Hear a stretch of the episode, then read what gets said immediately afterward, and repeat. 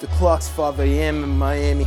Can it be my thoughts are stuck in a canopy? I'm thirsty for some lust and some vanity. And at the same time, I love lost and insanity. And over and over again, trusting old crooked friends and our lives molded within. Turning bullets that land on my shoulder to end. All the wars and begin.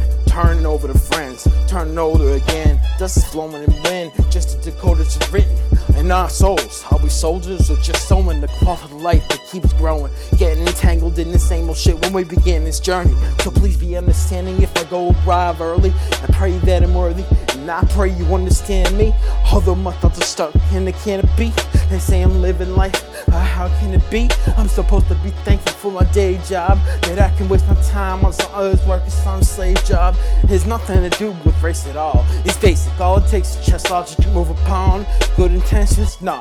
Cause those years still move along And time passes faster than the time it takes to find out where you really belong They say it's not work when you love it But love hurts and it's work to hold off all the sudden feelings uh, get exalted for smiles, take the sex files, and end up in denial. Customer service, serving the trials. The incarnation papers filed, the human that seems wild.